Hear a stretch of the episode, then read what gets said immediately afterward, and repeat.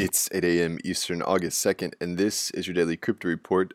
Bitcoin is down 4% at $11,160. Ethereum is up 2.5% at $366, and XRP is up 5% at 28 cents. Those leaders by market cap, top gainers in the last 24 hours, Hedge Trade up 37%, and Bluzelle up 30%. What works so well that it's basically magic? Bitcoin mining, USDT in the top three. What about selling with Shopify?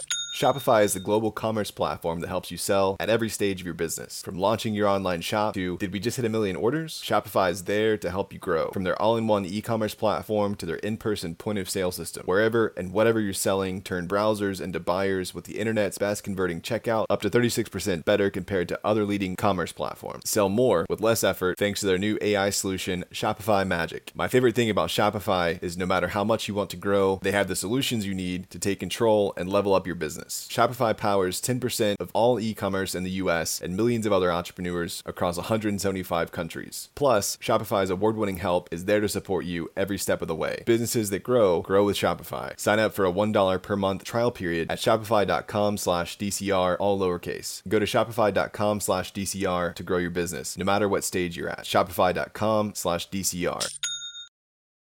Today's headlines Bitcoin tested 12K yesterday and saw a 12% drop in six minutes as it met a wall of futures positions. Ethereum slid at the same time, falling 20%, right above $400.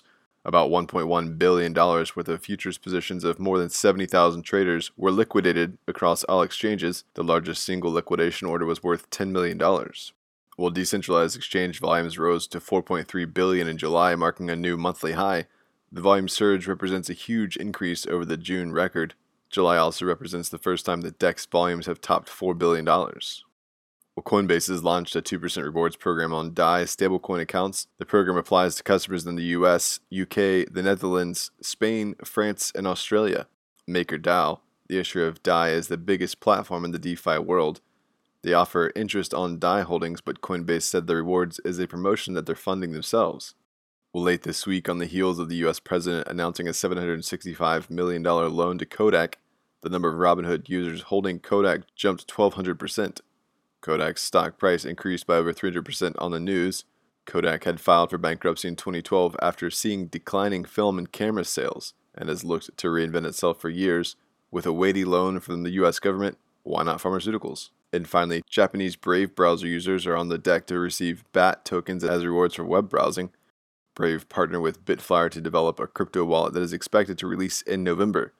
The wallet will allow users to trade as well as receive BAT as a reward. Brave currently cannot reward Japanese tokens in BAT due to local regulations, so they're using a point system called BAT Points instead. Today's episode is sponsored by the digital marketplace Ungrocery.